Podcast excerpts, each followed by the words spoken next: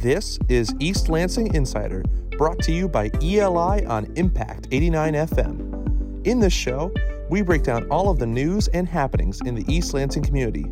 And now, today's East Lansing Insider. Hello, and welcome to another edition of East Lansing Insider, brought to you by eastlansinginfo.news and Impact Radio 89 FM. This is Alice Dreger. I'm the executive director and publisher of East Lansing Info, and I have with me today two people who are going to talk with us about policing in East Lansing. We have with us this morning Cedrick Heraux, who is Associate Professor of Sociology and Criminal Justice at Adrian College. Professor Heraux has been working with the study committee on an independent police oversight commission for the city of East Lansing. That's the group that's been working to develop a plan for an oversight commission. And this week, on June 13th, City Council formally passed the ordinance essentially establishing the oversight commission. It has not been staffed yet. We do not yet have the names of the people who are going to serve on it. There's going to be a call for applications. But we know now that it will exist and it will be doing police oversight. And the second person with me today is Heather Brothers, who is a reporter for East Lansing Info and who's been steadily reporting on the work of the study committee for us, and then also reporting on other policing issues. So, welcome to you both today. Thank you for having me. So, Cedrick, one of the things we wanted to ask you about, you've actually done substantial academic research on issues of policing. So, in terms of that, can you talk to us a little bit about what East Lansing looks like as you look at East Lansing vis a vis sort of the work you've done uh, on a broader scope in terms of policing in America. What do you see in East Lansing that is still worthy of study and what's worthy of improvement? Sure. Um, I think one thing that's really important to recognize is that we have 18,000 law enforcement agencies in this country, and most of them are fairly small, uh, by which I mean fewer than a dozen officers. So the city of East Lansing has a department that's uh, of roughly medium size, um, and the city of Lansing actually falls in that category as well. And typically, what we see in cities of this size, agencies of this size, are a fairly low number of official complaints, and yet still fairly negative interactions or perceptions of the police department from certain communities, particularly marginalized communities, minorities, LGBTQ, uh, and others.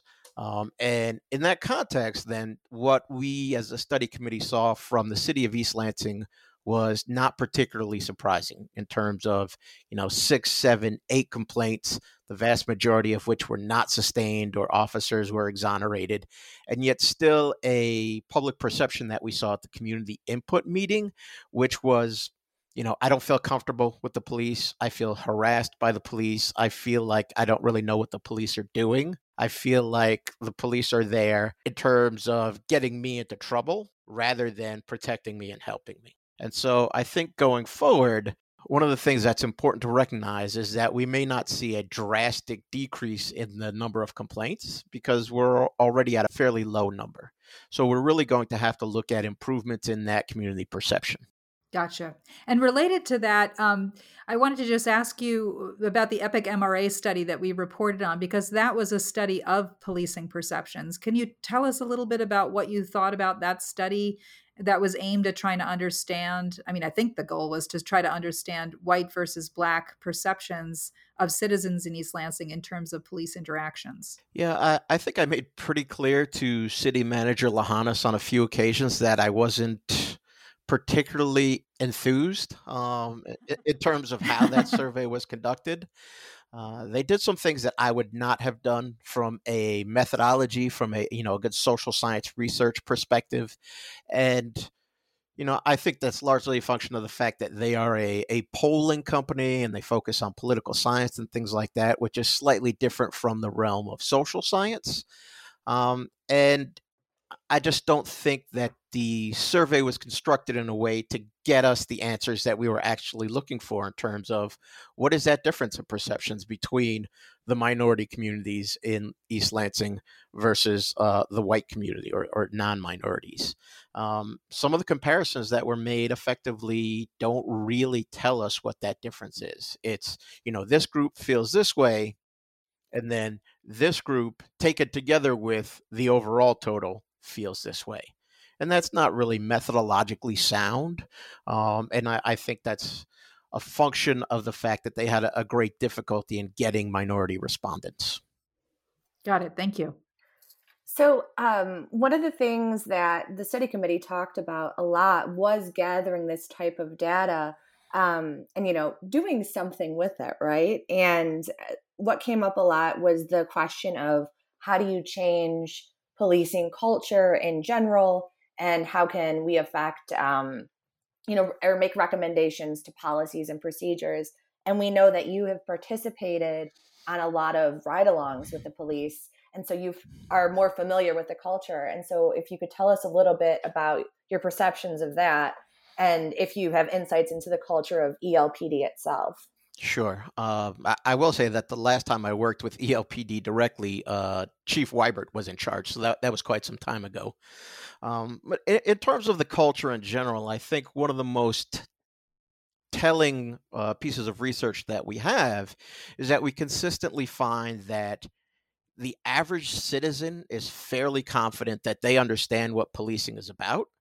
And the average police officer is very firmly convinced that the average citizen has no idea what policing is about.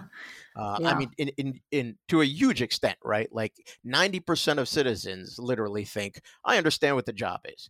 And roughly that same number of cops think the average citizen has no idea what the job is like. Um, and, and, I'll say that although the truth is probably somewhere in the middle, um, it, it is very clear that policing is a, an occupation that is so unique that it's very difficult to understand what the day to day job is like. Right. And so, uh, if I could give you one example, um, from some of my work in St. Petersburg, one of the the first ride-alongs I ever did, somebody had called the police, uh, and the officer that I was riding with responded. And when we got there, the person who called the police cursed at the officer and spit at him. And I was blown away. I couldn't figure out why somebody would call the police, and then bef- as soon as they got there, before they even started to get any information about why the call had been made, this person was al- already immediately upset with the police. Right. Um, and, and it turned out that was on the basis of you know some things that had happened in the city in general and some experiences that this individual had had prior um, but it, it is an incredibly difficult occupation because you essentially meet people on the worst day of their lives that said we also imbue policing with an enormous resp- amount of responsibility. When cities started getting bigger and we said you know vigilante justice isn't going to cut it we need professional policing we made this deal. You keep us safe and in order to do so we give you an enormous amount of power. And and with great power comes great responsibility to borrow a phrase. Um, right? I mean police officers have the ultimate authority to essentially nullify your fourth amendment rights by removing your freedom or your life and i think the cynicism of the job that culture that nobody else understands what the job is like other than other police officers. And I, I deal with so many people under such horrible circumstances, really clouds what police officer behavior essentially becomes. Right. And it must really contribute to that sort of us versus them mentality inadvertently. Absolutely. Right. We, we tell police officers, you're fighting a war on drugs, you're fighting a war on crime. We, as we've seen over the last 20 years, continued to militarize them, right? E- even going so far as to have the Department of Defense uh, sell them equipment essentially at cost or even lower than that. And, and when you tell somebody that they're an army fighting a war, they they require an enemy. And it turns out that the average citizen is the enemy because the average citizen potentially can kill me. The average citizen is potentially guilty of any number of different crimes that I have no idea about. So, in your, uh, you know, from your viewpoint, is what can be done to kind of bridge this gap? Or have you seen, I know you've done research kind of across the country. Have you seen things that have worked to kind of bridge the gap between the perceptions of the police and the perceptions of the people? So, th- there are really a few things that I think are interrelated, right? We, we've done a lot of research on what community policing looks like. And community policing is something that we've been talking about since the 70s. Um, but policing as an occupation has gone through a couple of different phases, right? When, when we started talking about community policing and uh, Dr. Bob Trojanowicz from Michigan State went down to Flint and established the Foot Patrol uh, project. We saw a great deal of success there, but as crime changed, then the idea amongst police agencies was we can't do this anymore because crime is getting worse, right? And it wasn't that it was necessarily community policing is not effective, and so that's why crime is getting worse. It's that if crime is getting worse and we're seeing much more violent crime and, and more drugs and things like that, the assumption was we couldn't have this kinder, gentler form of policing. And then after September 11th, obviously everything changed. Right? Now you have departments the size of uh, 30 officers who are asking the DoD for mine-resistant ambush-protected vehicles for crowd control, which is is fundamentally ridiculous. Right? It's completely unnecessary. So when we talk about community policing, which is actually what I was studying in St. Petersburg during my research, we see a number of ways in which it can work, but it it requires investment and good faith efforts from both the community and the entire police organization itself. And I think maybe it can be particularly complicated in places like East Lansing, where the population just turns over, shrinks, and swells over and over and over again. Sure, right? I mean, one of the that works both ways, right? One one of the the biggest things that we can do in community policing is to keep officers in their same shift and beat assignment so that they get to know the people in that area over time. But as you note, if the population living in that area is turning over, that's not an effective strategy. One of the biggest obstacles that we face is that, you know, if you signed up to be a police officer anytime in the last 21 years now, which really makes me feel old. Uh, you, you, know, you, you, you signed up in this era of militarization. You signed up under this assumption that, you know, policing is, is about, you know, kicking ass and taking names for, for lack of a better uh, term. And th- there's still that attitude that this is a job that at any moment might require violence. The vast majority of the time it doesn't, but it might. Chief Johnson is actually the current chief of police, Kim Johnson, who's been with us, I think, almost a year now, uh, came in after Chief Larry Sparks suddenly retired on a Sunday and retired on the same day. East Lansing Info reported that an officer whose actions were under question as use of excessive force on black men had actually had a history uh, in which he was involved in five of the last 12 formal complaints and all of them from men of color and the police chief suddenly resigned, uh, retired. Sorry, not did not resign. But we've gone through a lot of officers, and Johnson dates back not as a chief, but he dates back as having been an officer at a time he recalls doing a lot of active community policing. But you mentioned working with Chief Wibert. Since Chief Wibert, we've had Chief Julie Liebler, Chief Jeff Murphy, Chief Larry Sparks, and now Chief Johnson. We've gone through a lot of police chiefs, and I wonder what you think about that in terms of whether or not that makes a department more open to change or whether that means that you've got a department that's had so much turmoil that it could be challenging to develop a positive culture. I mean, since we're talking over, well, at the very least between uh, Wibert and, and Liebler, you know, we're talking about a significant portion of time um, that that turnover is not particularly unusual.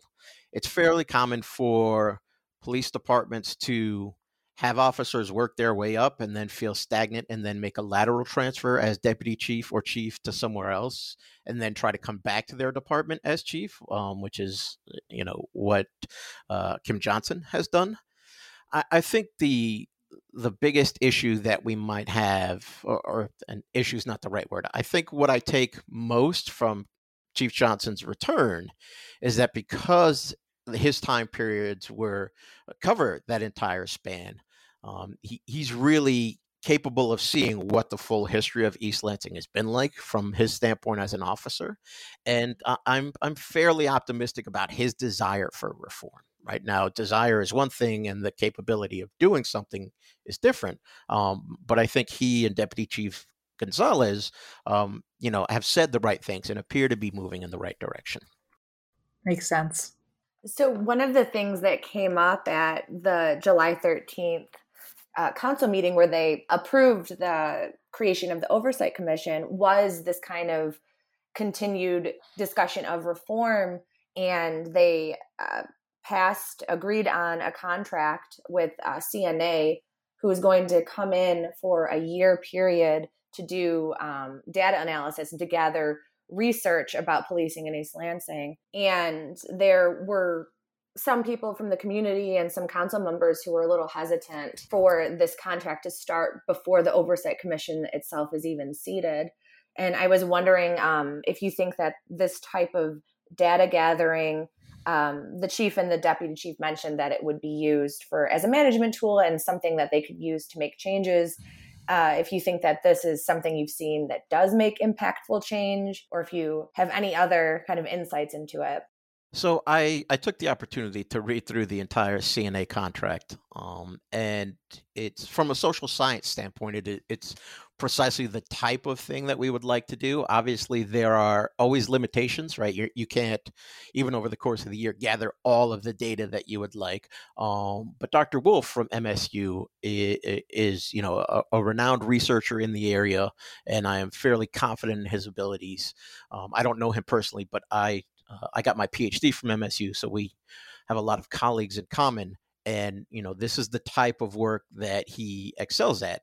Uh, I will note that toward the beginning of the study committee, uh, Deputy Chief Gonzalez and Chief Johnson had mentioned that one of their captains, and I can't remember the name, was looking to do some of this type of data collection. And so I'm not sure what the relationship between those two areas is, but my sense is that they they quickly realized that they needed something outside, um, someone with skills perhaps above and beyond an active practicing law enforcement officer.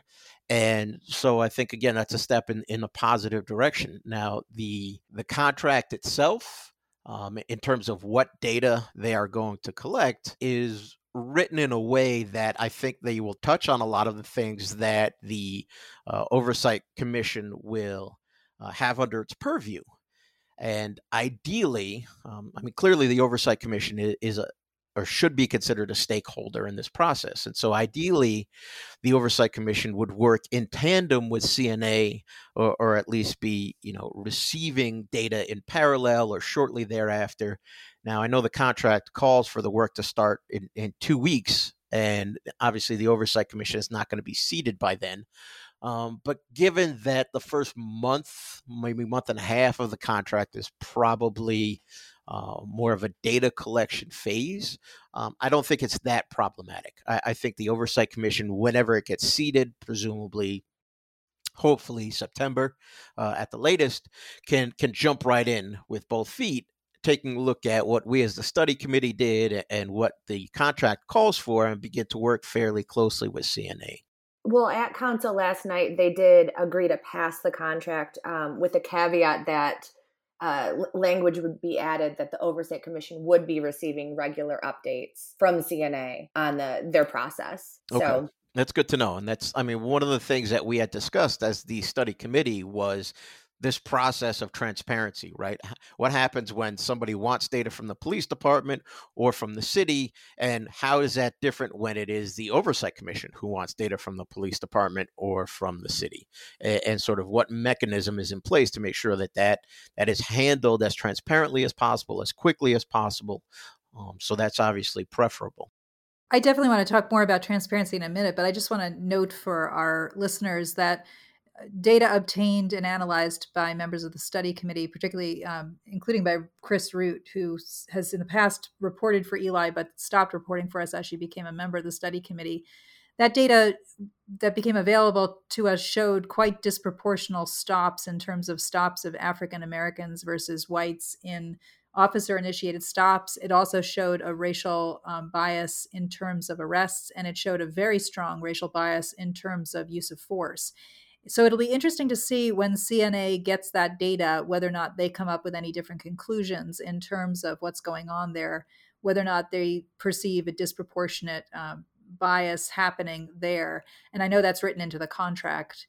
But some of it's going to be limited by what kind of data they can get out of ELPD. In other words, what kind of data has already been collected. And we struggled mightily trying to get more data it's been very difficult. And the data, for example, on use of force doesn't make a lot of sense to us because when we look at the weekly police reports and then we compare them to aggregate data on use of force, they don't match.